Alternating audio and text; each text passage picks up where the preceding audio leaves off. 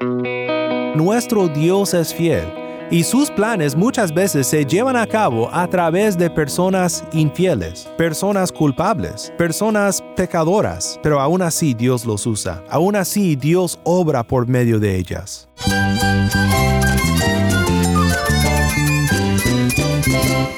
Cristo es la esperanza. Cristo es mi Señor y mi Salvador. Cristo ha transformado mi vida. Cristo es la viña. Separado de Él, nada puedes hacer. Cristo es el camino, la verdad y la vida. Jesús es mi todo. El único descanso, la única paz verdadera es con Jesucristo. Estás escuchando a El Faro de Redención, Cristo desde toda la Biblia para toda Cuba y para todo el mundo.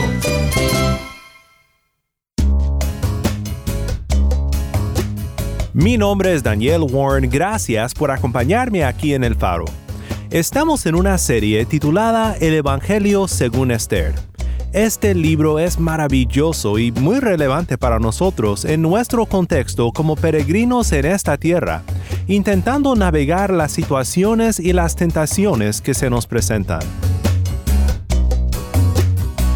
Hoy veremos Esther 2, 1 al 18 y pensaremos en si Esther es para nosotros un ejemplo a seguir o si su decisión de obedecer el decreto del rey tiene algo más grande que enseñarnos sobre el Evangelio de la gracia de Dios y sus planes en medio de nuestro pecado.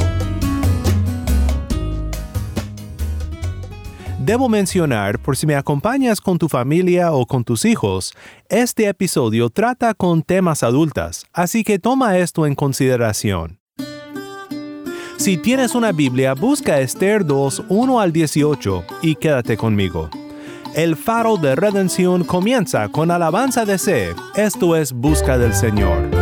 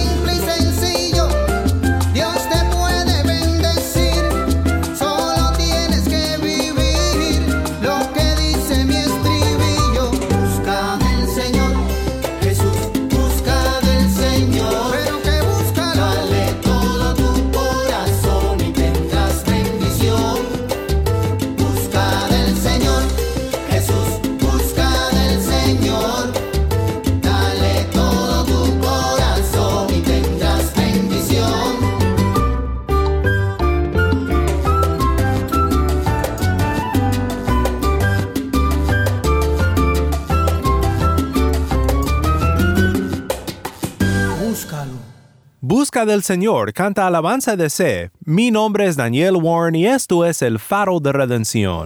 Cristo desde toda la Biblia para toda Cuba y para todo el mundo. Antes de entrar al estudio de hoy, quiero recordarte lo que hemos dicho respecto al propósito del libro de Esther. Esther es un libro escrito para el pueblo de Dios disperso entre las naciones. en un estilo que subraya de manera cómica y también poderosa la futilidad de las naciones cuando se oponen a los propósitos de Dios, propósitos que aun en la aparente ausencia de Dios se llevan a cabo por su soberana providencia. Y hemos dicho que si este es el propósito del libro de Esther en lo que comunica, este tiene también una aplicación práctica. La aplicación práctica que demanda de nosotros es de confiar en Dios aun cuando no vemos su mano y navegar con fidelidad en nuestro contexto moderno, que de manera muy parecida al contexto original de Esther, es un contexto donde Dios no se reconoce como el Rey y Salvador de la humanidad, y un contexto en el cual los que se doblan las rodillas a Él enfrentan desprecio y persecución. Aquí en el inicio del libro todavía se está preparando la escena para la crisis y la resolución de la historia, una amenaza de genocidio contra los judíos y los esfuerzos valientes de Esther para rescatar a su pueblo. Pero en este segundo capítulo, cuando escuchamos de cómo Esther llegó a ser la reina del imperio de Asuero, pues debo ser sincero que al estudiarlo me quedé con una pregunta en la mente. ¿Acaso vemos un ejemplo de fidelidad a Dios en este capítulo? Seguramente no vemos un modelo ejemplar en el rey Asuero, quien el narrador pinta como un rey bufón visto a la luz del verdadero rey que gobierna todo lo que sucede en esta historia y en toda la historia por su providencia soberana. Pero la cómica manera en la cual fuimos introducidos al rey en su vanagloria, en el capítulo 1, tiene un lado oscuro también. Esto también lo vemos en el capítulo 2. Quizás no tenga verdadero poder, pero el poder que tiene lo usa para su propia satisfacción, abusiva y pecaminosamente. Más sobre eso en un momento. Pero ¿qué de Esther? ¿Acaso encontramos un ejemplo de fidelidad a Dios en ella? Recuerda la aplicación práctica. ¿Acaso ella confía en Dios aun cuando parece ausente? ¿Acaso navega con fidelidad en su contexto pagano, con un rey pagano y con un peligro presente para todo aquel que dobla la rodilla a Dios el verdadero rey? Escuchemos la historia ahora. Esto es Esther 2, 1 al 18. Después de estas cosas, cuando el furor del rey Asuero se había aplacado, él se acordó de Basti de lo que ella había hecho y de lo que se había decretado contra ella. Entonces los cortesanos al servicio del rey dijeron, Busquen para el rey muchachas vírgenes y de buen parecer, que el rey nombre oficiales en todas las provincias de su reino para que reúnan a todas las jóvenes vírgenes y de buen parecer en el harén de la fortaleza de Susa. Estarán bajo la custodia de Gai, eunuco del rey, encargado de las mujeres, y que se les den sus cosméticos entonces la joven que agrada al rey sea reina en lugar de Basti. Esto le pareció bien al rey, y así lo hizo. Y había en la fortaleza de Susa un judío que se llamaba Mardoqueo, hijo de Jair, hijo de Simei, hijo de Cis, el benjamita. Él había sido deportado a Jerusalén con los cautivos que habían sido deportados con Jeconías, rey de Judá, a quien se habían llevado cautivo Nabucodonosor, rey de Babilonia. Mardoqueo estaba criando a Adasa, es decir, Esther, hija de su tío, pues ella no tenía ni padre ni madre. La joven era de hermosa figura y de buen parecer, y cuando su padre y su madre murieron, Mardoqueo la tomó como hija suya. Así que cuando el mandato y el decreto del rey fueron oídos, muchas jóvenes fueron reunidas en la fortaleza de Susa bajo la custodia de Gai. Esther también fue llevada al palacio del rey, bajo la custodia de Gai, encargado de las mujeres. La joven le agradó a Gai y halló favor delante de él, por lo que se apresuró en proveerle cosméticos y alimentos. Le dio siete doncellas escogidas del palacio del rey, y la trasladó con sus doncellas al mejor lugar del harén. Esther no dio a conocer ni su pueblo ni su familia, porque Mardoqueo le había mandado que no los diera a conocer. Todos los días Mardoqueo se paseaba delante del patio del harén para enterarse de cómo estaba Esther y qué le sucedía. Cuando le tocaba a cada joven venir al rey Azuero, al cumplirse sus doce meses, según las ordenanzas para las mujeres, pues los días de su embellecimiento se cumplían así, seis meses con aceite de mirra y seis meses con especias y cosméticos para las mujeres. Entonces la joven venía al rey de esta manera. Cualquier cosa que ella deseaba se le concedía para que la llevara consigo de la harén al palacio del rey.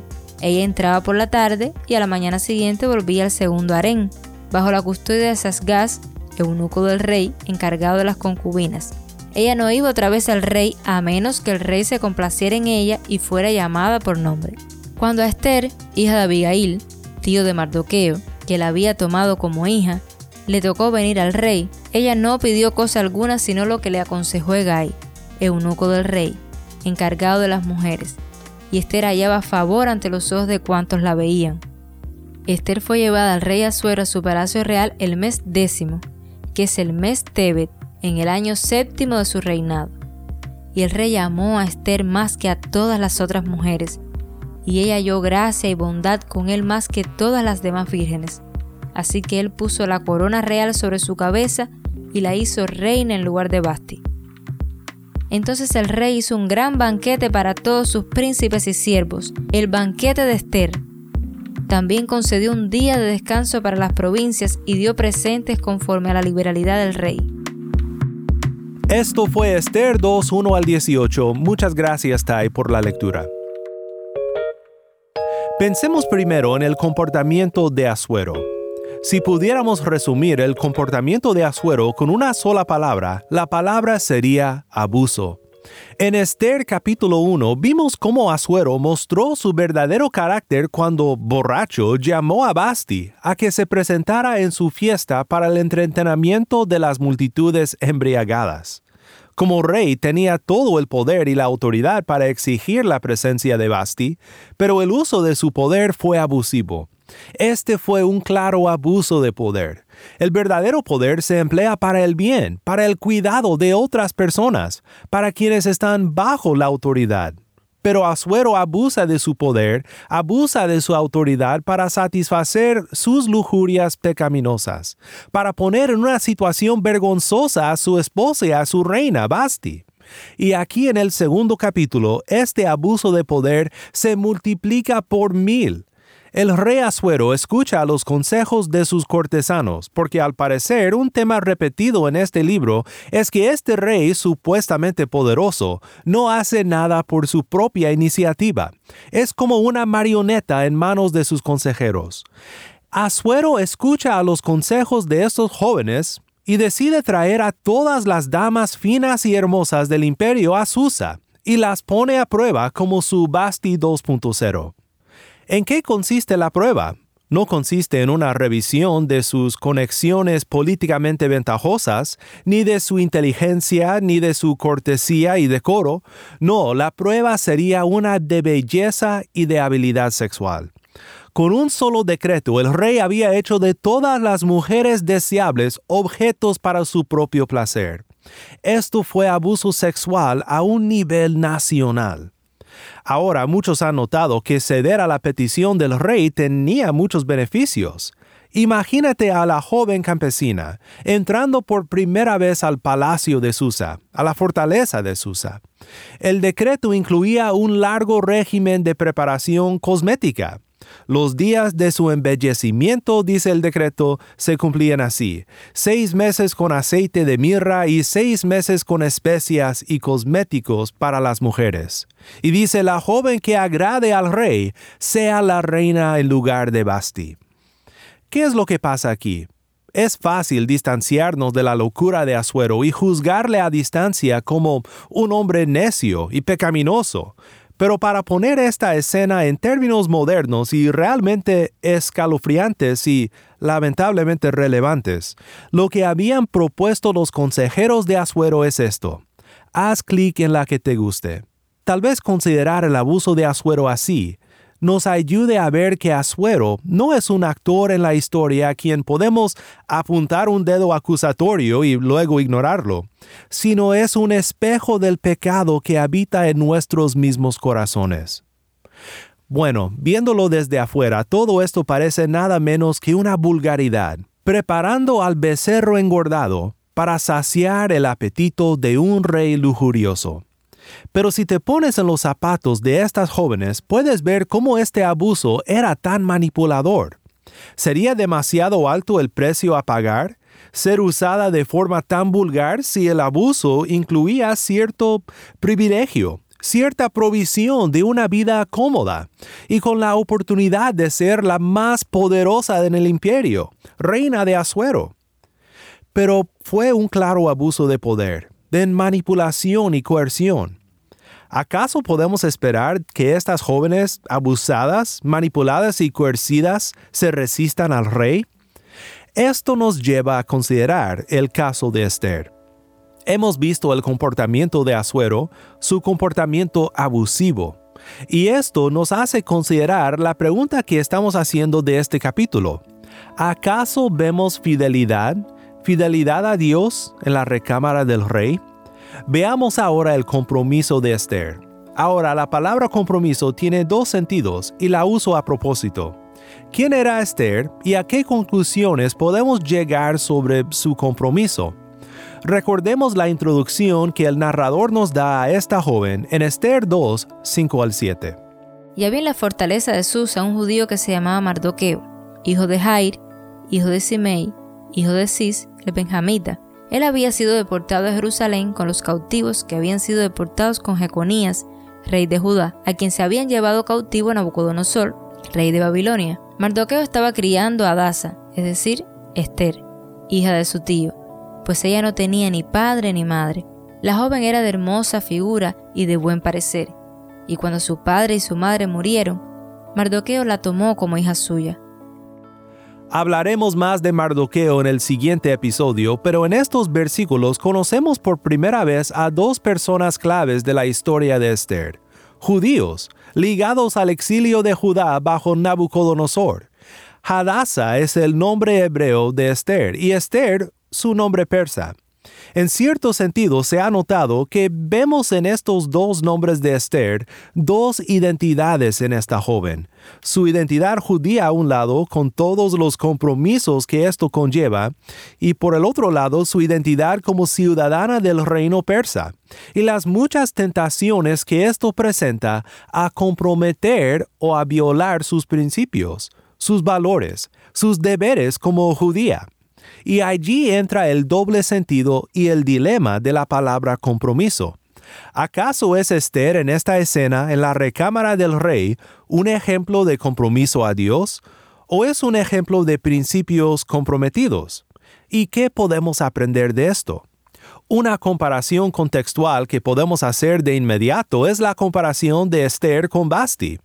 ¿Qué dice Basti cuando el rey abusa de su poder e intenta convertir a su esposa en un objeto para sus intereses orgullosos y para el placer lujurioso de una bola de borrachos?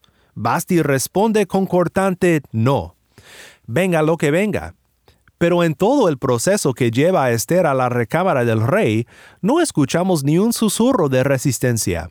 Mardoqueo le urge a que no revele su identidad como judía, y Esther le obedece, porque no quiere que se ponga en peligro.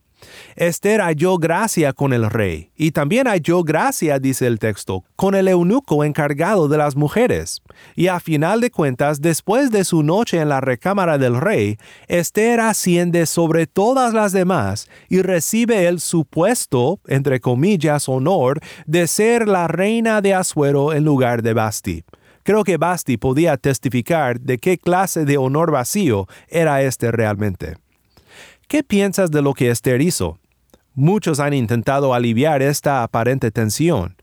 Han sido de mucha ayuda para mí los comentarios de Brian Gregory en su libro Providencia Inconspicua, el Evangelio en el libro de Esther.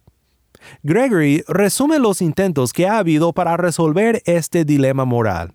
En la versión de los 70, es decir, la traducción griega del Antiguo Testamento, elementos adicionales son añadidos a la historia que intentan aliviar tal tensión, agregando un elemento de resistencia y de fidelidad en la historia de parte de Esther.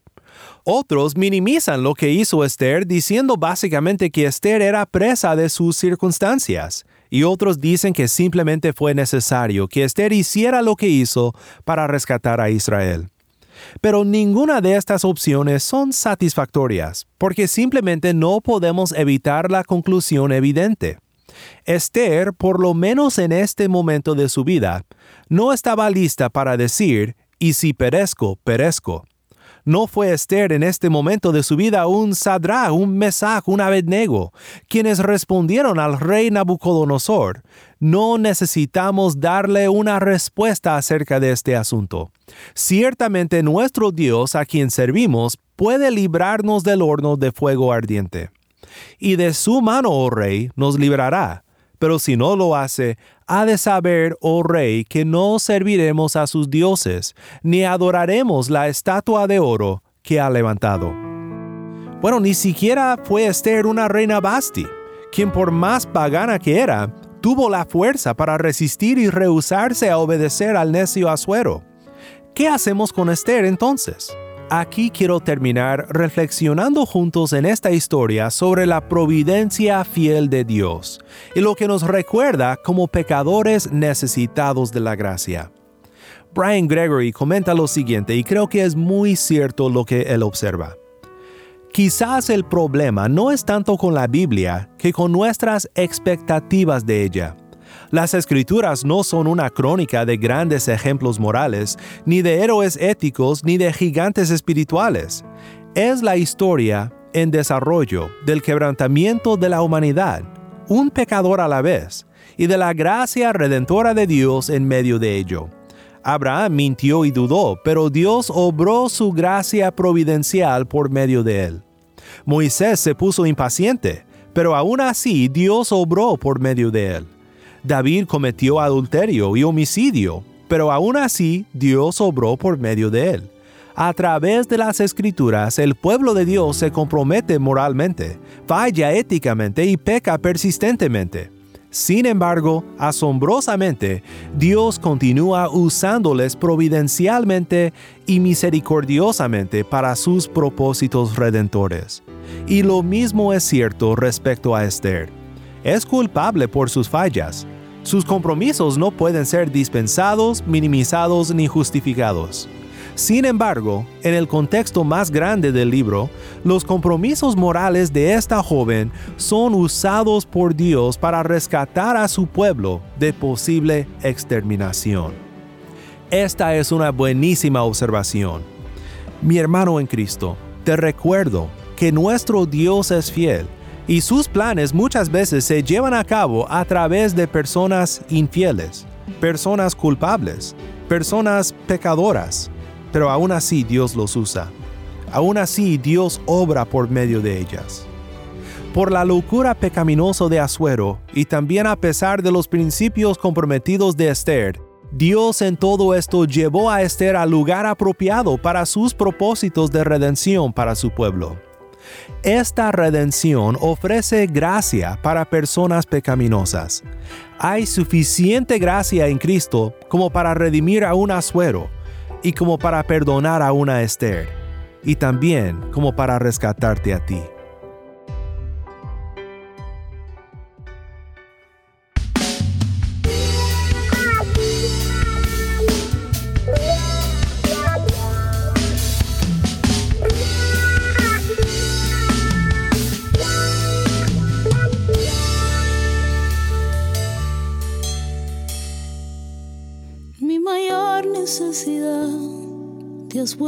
Tú. Mi mayor necesidad te has vuelto tú. Yo medito en tus promesas, ahí encuentro nuevas fuerzas. Mi mayor necesidad te has vuelto tú. Lléname de ti, vacíame de mí, yo te necesito.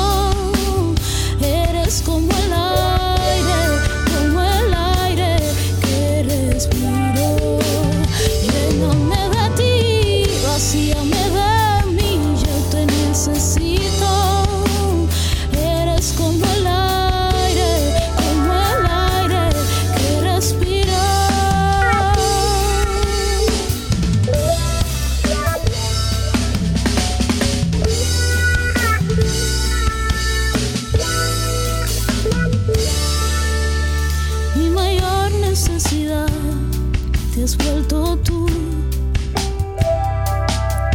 Mi mayor necesidad te has vuelto. Yo medito en tus promesas, Allí encuentro nuevas fuerzas. Mi mayor necesidad te has vuelto tú. Lléname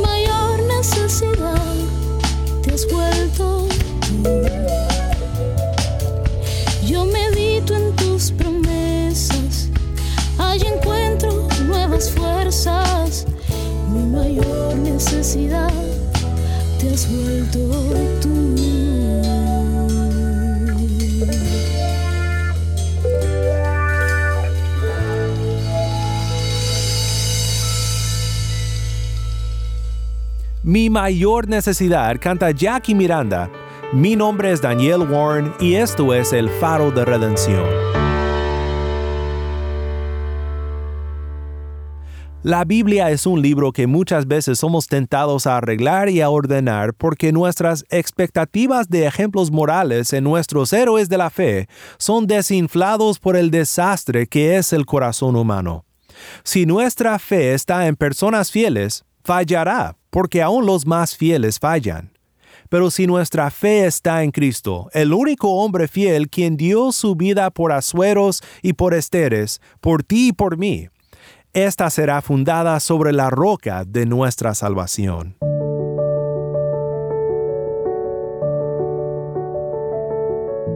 Si estás escuchando por el podcast, te quiero agradecer por tu ayuda en hacer que crezca la audiencia del Faro. Sabemos que muchos han de estar compartiendo con otros sobre cómo seguirnos en el podcast en Apple Podcast, Google Podcast, Spotify o por otros medios, porque notamos la diferencia que ha hecho. Si no lo has hecho, te pido que compartas esta semana con un amigo sobre cómo puede escuchar el Faro de Redención en el podcast o en la página web. También estamos en WhatsApp. Nuestro número es 1786-373-4880. Nuevamente nuestro número de WhatsApp 1786-373-4880. Envíanos un mensaje de voz, nos encantaría saber de ti. Gracias una vez más por tu fiel sintonía. Para más información sobre este ministerio y sobre cómo puedes ser parte de nuestra misión de alcanzar a Cuba con el mensaje de Cristo en toda la Biblia, visita nuestra página web elfaroderedencion.org. elfaroderedencion.org.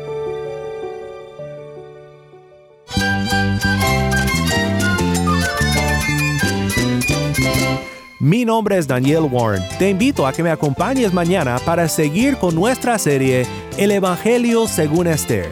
La luz de Cristo desde toda la Biblia para toda Cuba y para todo el mundo, aquí en el Faro de Redención.